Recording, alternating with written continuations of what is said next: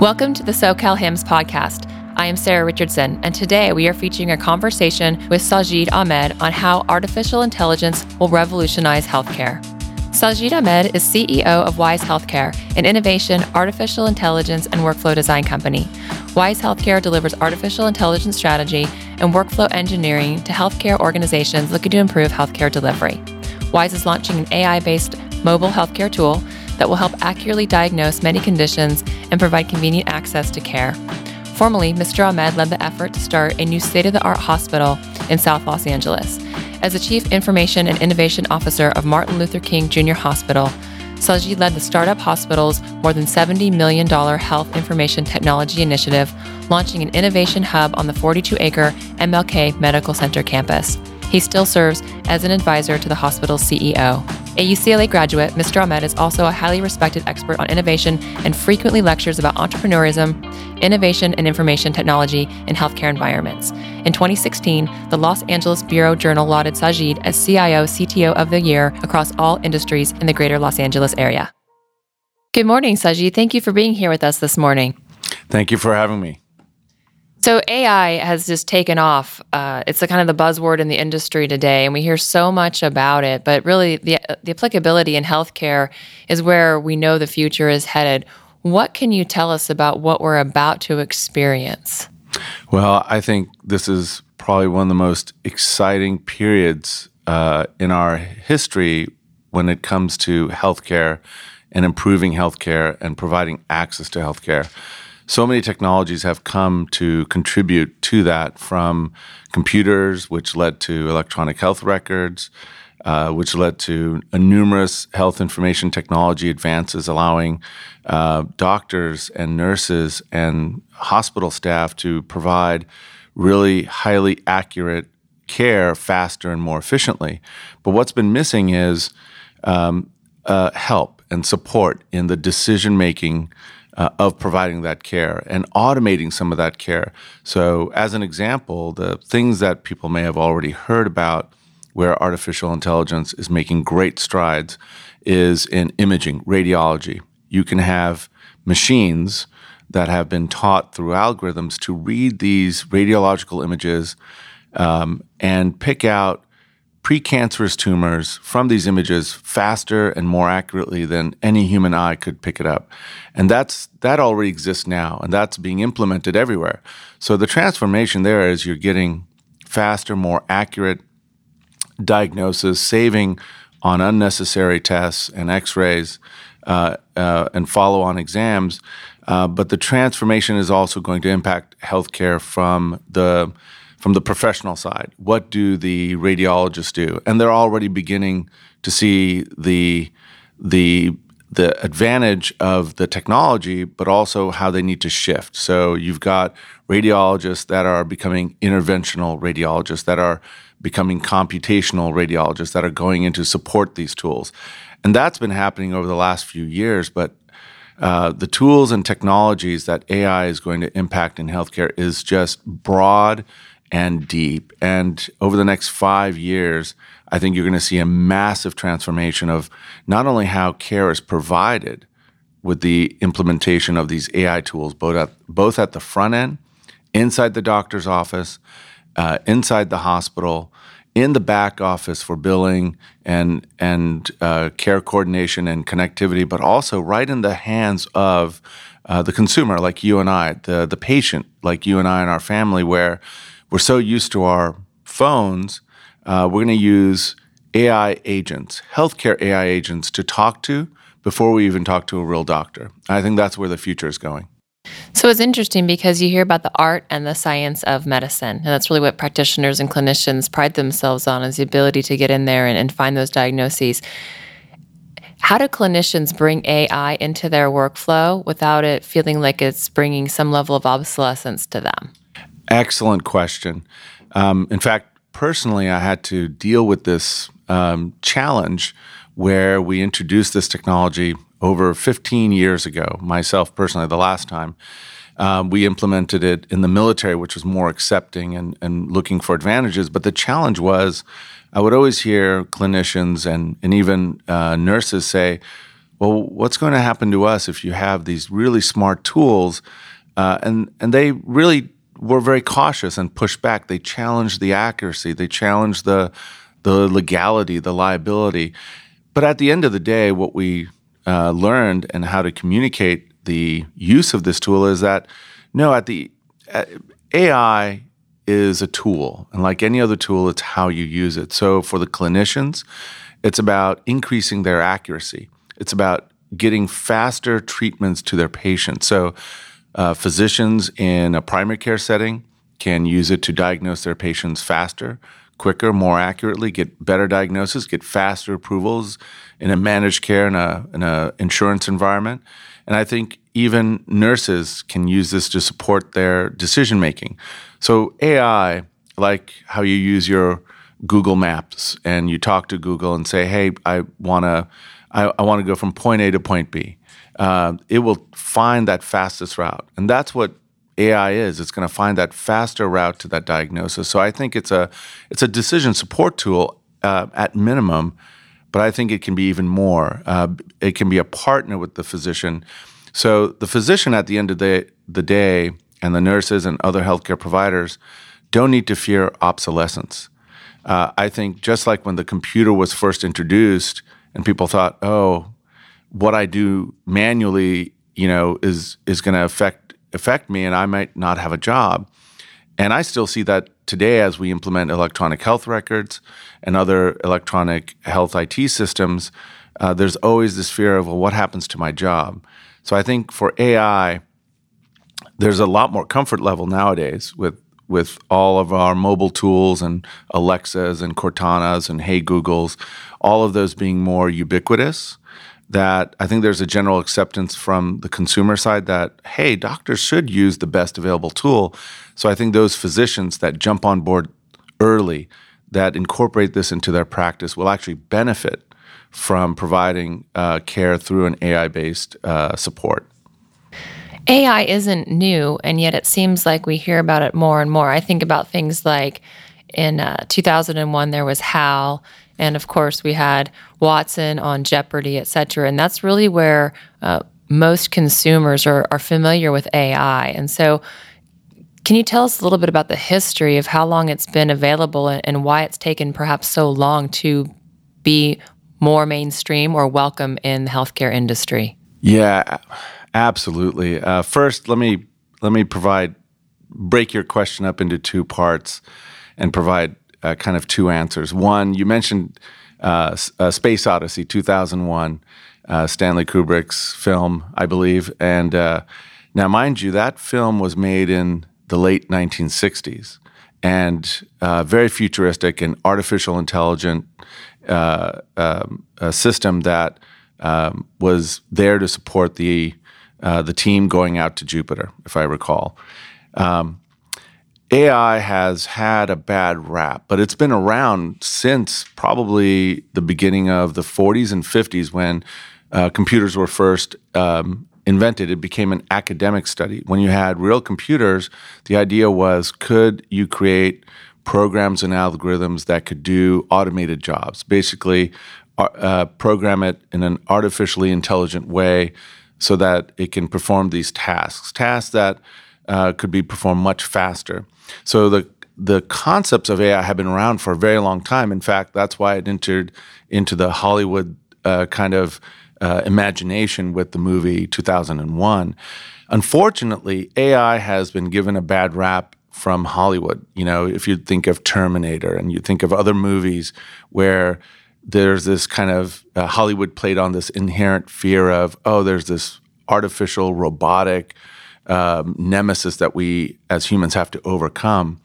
But I think what you're looking at more and more, and even Hollywood has kind of changed, that there are more more protagonists that are artificial intelligent based. So fast forward to the current uh, uh, the current environment where we look at all these tools, uh, but they had a history, and the history is um, in artificial intelligence when it was first developed as a purely academic study because the computational power wasn't there, uh, one of the first applications that it was considered for was medicine.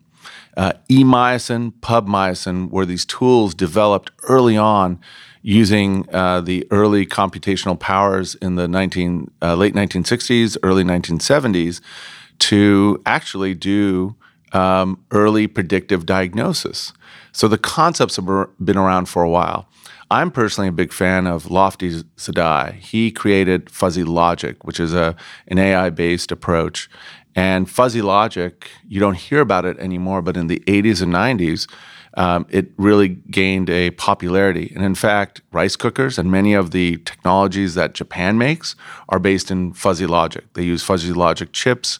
Uh, but now you're looking at great advances in uh, uh, computational power through these advanced chips. Uh, NVIDIA, which is a graphics uh, processor uh, producer, is now branching out and creating these graphic processors that are AI based that will be put into cars. You've got Apple creating an AI chip. Um, and you now have, I think, the other thing that's transformed over the last, just in the last five to 10 years, is that you have server farms throughout the world, everywhere.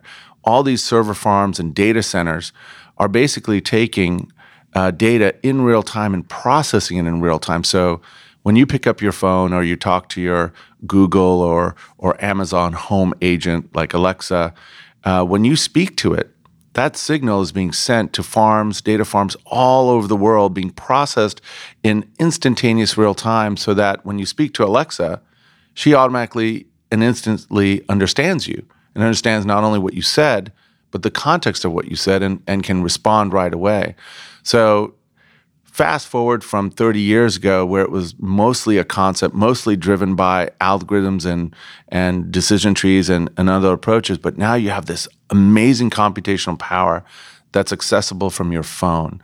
So I think if you, I think the imagination just takes off from there. If you're using your your agent at home or your phone to order groceries, to order what you need and have it delivered to your home the next day, why can't we have healthcare like that, where we have an acute condition or a rash or whatever, we take a picture of it, we send it to our medical agent, and that medical agent immediately says, I think I know what this is, and automatically creates that appointment for you with your primary care or sends you uh, to instructions to go to your urgent care.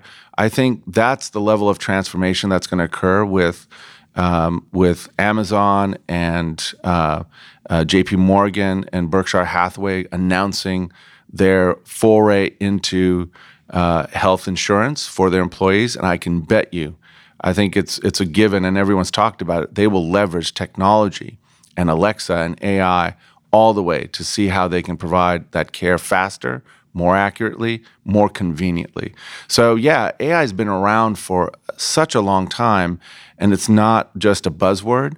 I think you're going to see it become ubiquitous, and the words AI will actually disappear from our uh, from our conversation about how healthcare is delivered. Just like right now, we don't say, "Oh, Sarah, are you going to do e-commerce and buy something uh, on the web?" No, we just buy something, and it gets delivered the next day. No one says how.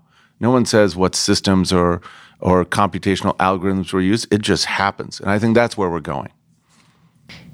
You had mentioned that HIMSS 18 is going to be a huge focus on AI. You'll walk the showroom floor and everyone's going to see everything AI from soup to nuts. How does a healthcare professional start to figure out where to really stake a claim, start to educate their executive teams, start to partner with their physicians, and, and bring AI, as we call it today, mainstream and into into their own organizations because it is expensive. It in some cases not necessarily tested in the smaller environments. Where do you recommend someone starts in our profession? Uh, again, another excellent question, and I think it's actually one of the most important questions um, that you're asking because that's the immediate challenge. You have healthcare executives uh, from hospital systems, from uh, uh, clinic organizations, from health IT companies that support healthcare delivery.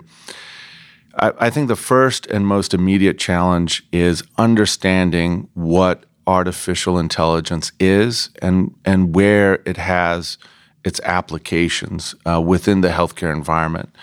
Um, this is very important because um, everyone is confused about, well, I hear machine learning, I hear artificial intelligence, I hear all these words like big data, agent, and and they're being used very interchangeably, and they're all in some ways very related, and they talk about some of the similar things, but there are nuances um, that need to be parsed out, and the understanding of what the tool can do in various settings is very important, and then planning I think for those uh, applications of those tools is important. I'll give you an example.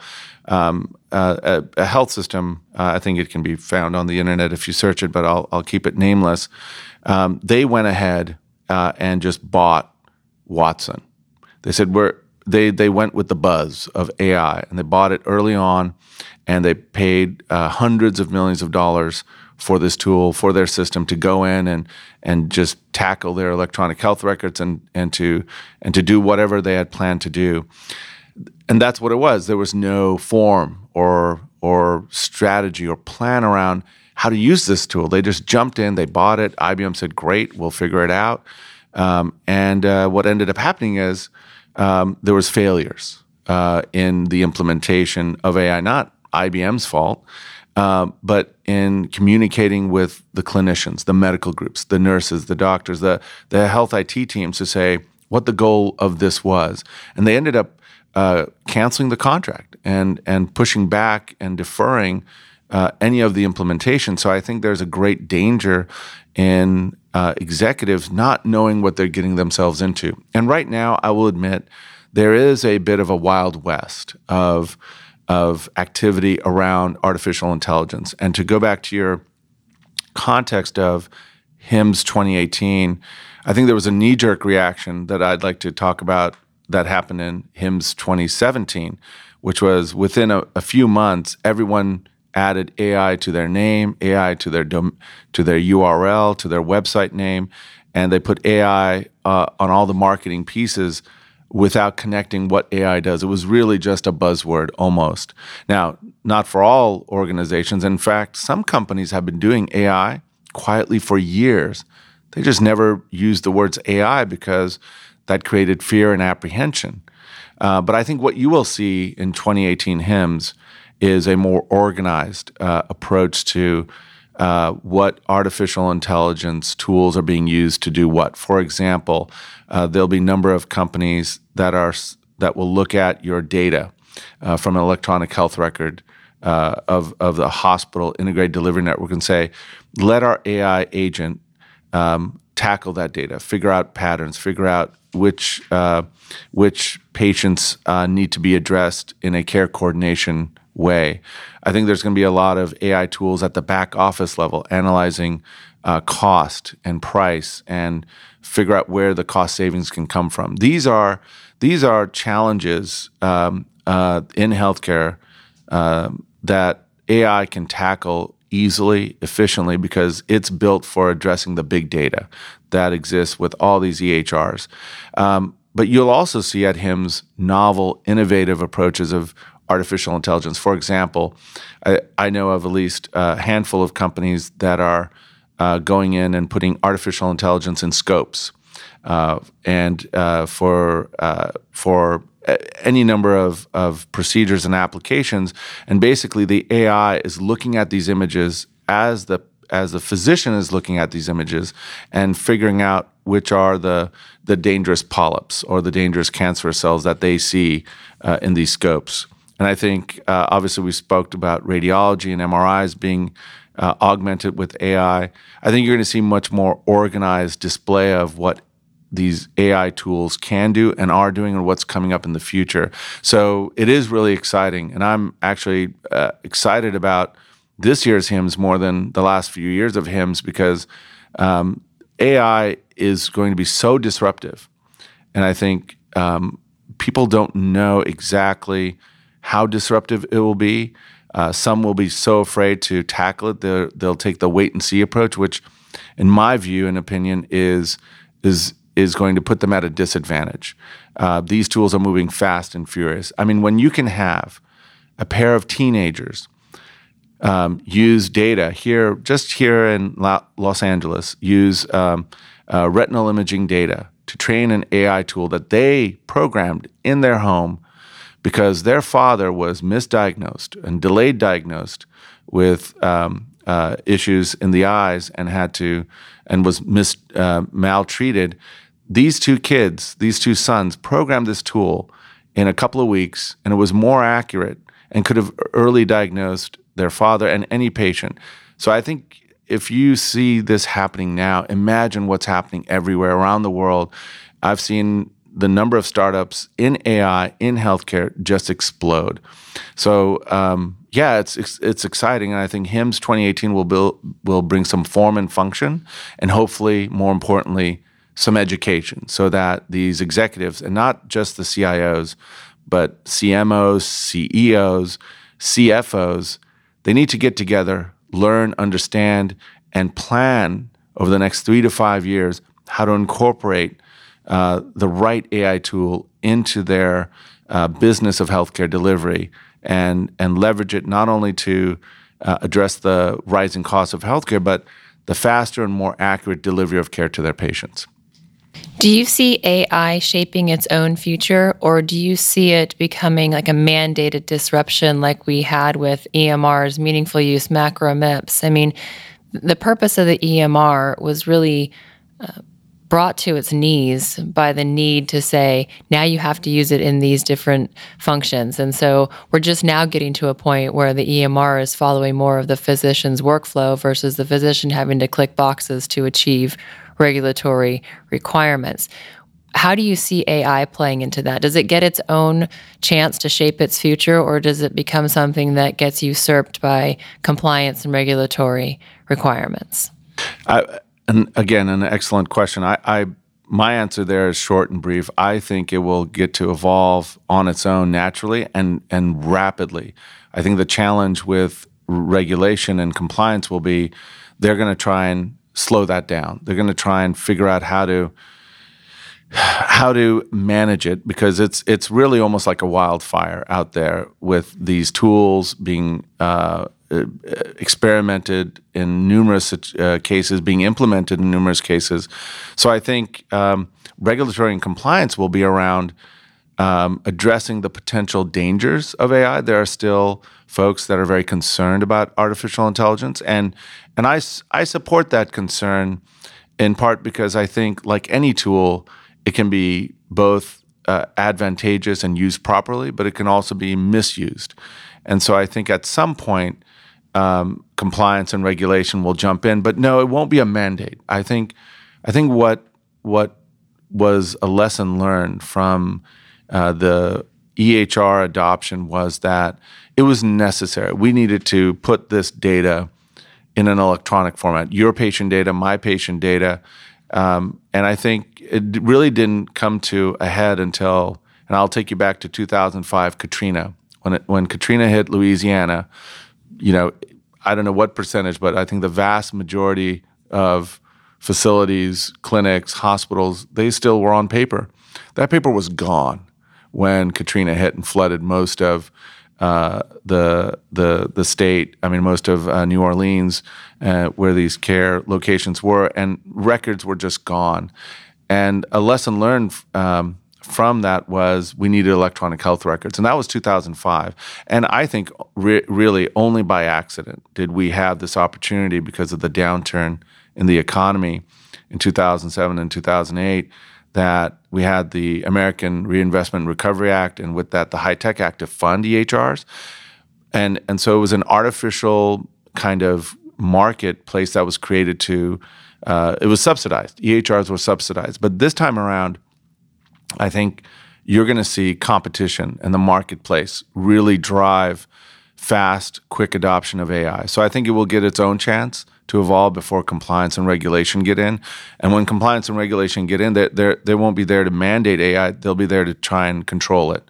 Uh, in part because every uh, industry, from the AMA, from every um, um, advocacy industry that's out there supporting and and and protecting uh, the various interests of the healthcare industry are going to uh, be very vocal because they will see their uh, constituents' jobs um, affected adversely. So you'll get, you know, the AMA, I'm sure, will push out guidelines saying, well, these decision support agents, they can't replace doctors. So they'll try and control AI.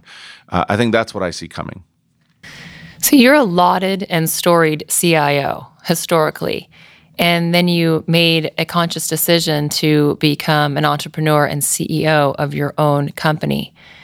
Can you tell us how Wise Healthcare is changing the face of AI and bringing it mainstream, and how you really think about workflow design and implementation to bring these two things together? Well, first, um, that's very nice of you to uh, to mention that. I was just very lucky and fortunate to uh, be involved in healthcare as a health information technologist um, uh, during this time, and really, my my focus has been supporting the safety net, uh, the physicians who work in Medi-Cal, uh, Med- Medicaid, um, and uh, Medicare, and of course the underserved populations of of South Los Angeles, Los Angeles, now Inland Empire, uh, most of California. That's been where my advocacy has been. So I've just been very fortunate.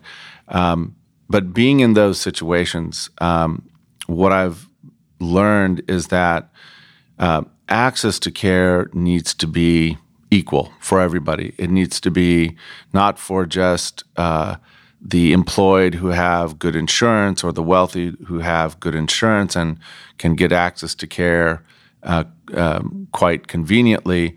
But it's really about everyone having equal access to care, equal access to high quality care, which is why I, I was also just um, in a amazing position, humbled actually by the opportunity to be in the right place at the right time to launch the brand new Martin Luther King Hospital with Dr. Elaine Batchelor and with a, a great team of folks. Um, and that's where I took the first step of saying, we have an opportunity to build something brand new. Let's build something state of the art for a population, a community that hasn't had anything state of the art. Let's make it uh, a, a, national example. And that's what Martin Luther King Jr. Community Hospital in South LA is. So leaving my alma mater there was uh, really difficult. It's still one of my close families. Uh, I'm still involved as an advisor to my, my good friend and mentor, Dr. Elaine Batchelor, there, and many of my colleagues. Uh, but I, but for me personally, I've been involved in artificial intelligence uh, study, application design, we may not have called it that, but we've been doing that for the past 20 plus years. And the military and many self insured companies, the Army, US Army, were one of the first customers we had. We actually deployed our tools. So for me, uh, launching Wise Healthcare um, was going back to a passion of mine, but with a renewed vision and a sense of purpose that um, knowing uh, the insurance world, having worked at uh, one of the nation's largest uh, uh public health plans, LA Care Health Plan, and having uh, had the opportunity to create a brand new hospital organization, not a brand new physical building, uh, but a really a brand new organization. I was employee number two in a not in a in a private nonprofit uh, in a community uh, that is just uh, so underserved. It's a professional underserved area and a medically underserved area, and to and to build something amazing, not just high technology, but but high touch, high quality, um, really gave me a sense of purpose in launching Wise Healthcare and saying I want to bring both of my passions of artificial intelligence, these smart tools, putting them in the hands of everybody uh, through their cell phone, putting it in the hands of the providers to help them uh, be more accurate, be more efficient, uh, is the goal of Wise Healthcare. And and it isn't just a technology company where we just provide these tools. We're also going in and redesigning workflow, how those tools should be used in a care setting uh, as part of coordinating care. Um, and then, of course, the real exciting part about so the real exciting part uh, about artificial intelligence, about the tool that we're launching that we call SelfMD, isn't about uh, giving you and I an agent that can accurately diagnose our condition or ailment or you know a stomach flu or whatever, but but it's about getting that access to care. So, talking to a live doctor using telehealth, virtual care, as I call it, um, those technologies and and companies exist, and then and then getting access appointments to that care in a physical setting as needed.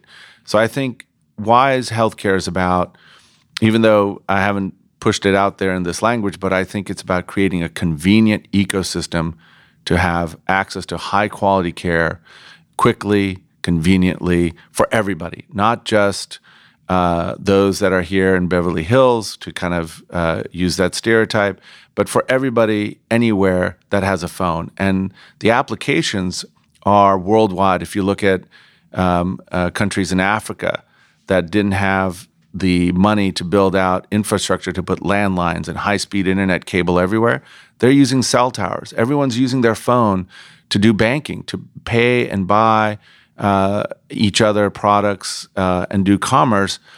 That phone can be used to provide access to care.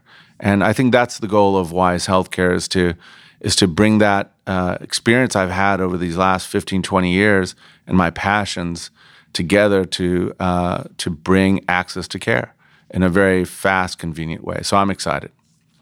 And as we wrap today, you've given us some scenarios of what the future could look like, both from the consumer perspective, from the clinician perspective, potentially even from the insurer's perspective.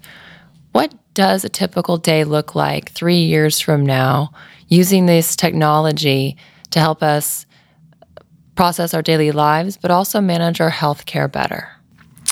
That's a great question. And, and I think about that every day, every hour, because for me, uh, for my kids, three years from now, the it's simple. Um, I either I have a I have a cold or flu. Let's use that example. I don't know how serious it is, and we've had a terrible cold flu season here in California, if not in the U.S. But if I have those beginnings of those symptoms, I talk to my my self MD agent or whatever it is called, Wilson. I can talk to Wilson, uh, or there's a Watson or whatever. Um, I, I tell my agent, you know, I'm having these symptoms. My agent talks to me like a doctor does, asks me questions, and then says, okay, I think it's this, and I'm going to connect you with your primary care provider right now on the phone if I can find your primary care provider. And if not, based on your health plan, I'll find a doctor that's ready to answer your questions directly. And, and then talk to the doctor and the doctor saying, "Oh yeah, mm, that's that's we want to we want to nip that in the butt. Uh, let's go and and get you an appointment tomorrow, first thing, or if it's urgent today, uh, to go to the ED or go to the urgent care. So within a few minutes, the goal is by using my phone in anywhere, I could be anywhere.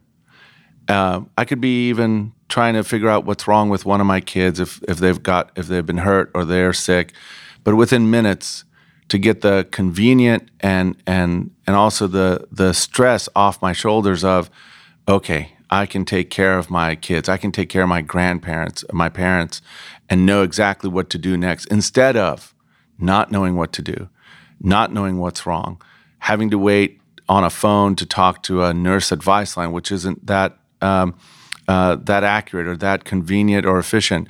Uh, going to the ED, waiting for four hours unnecessarily and realizing there's nothing wrong, or waiting two weeks up to two months, for some people up to six months for an appointment.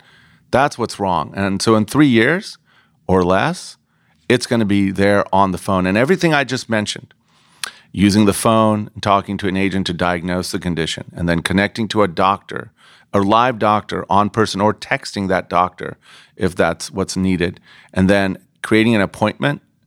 That all exists in different forms and parts throughout the US, and various companies are doing different forms. Kaiser now has doctors that will text with you. They're sitting at a cubicle and they will they will text back and forth with you, and they're able to tell you and diagnose you and and and direct you to either urgent care or set you up with an appointment.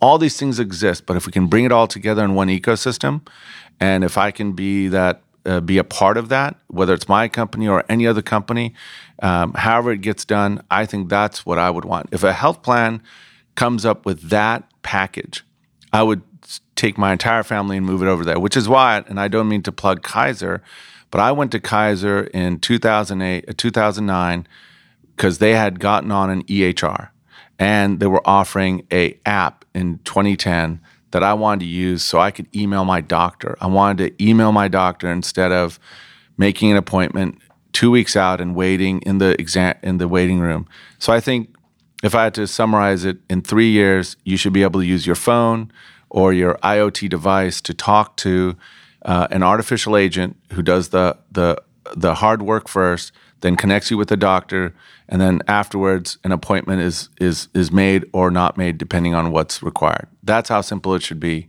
and that's the future. Sajid, thank you for taking the time with us today, sharing your thoughts, your ideas, your entrepreneurship, your vision. Uh, it's been an honor and a privilege to have you on our show today, and thank you for being a part of it. No, thank you. I'm just one of many, many voices, and some far more intelligent than me. But uh, for me, I'm excited I get to throw my voice into the mix. Thank you. Please join us next month for our next episode featuring Vicki Shillington, a talent and organizational development executive, on how happiness in the workforce creates a formula for attracting and retaining talent in the digital era. Special thanks to Esteban Perano, our audio and mixing engineer, for helping us to produce our podcast series.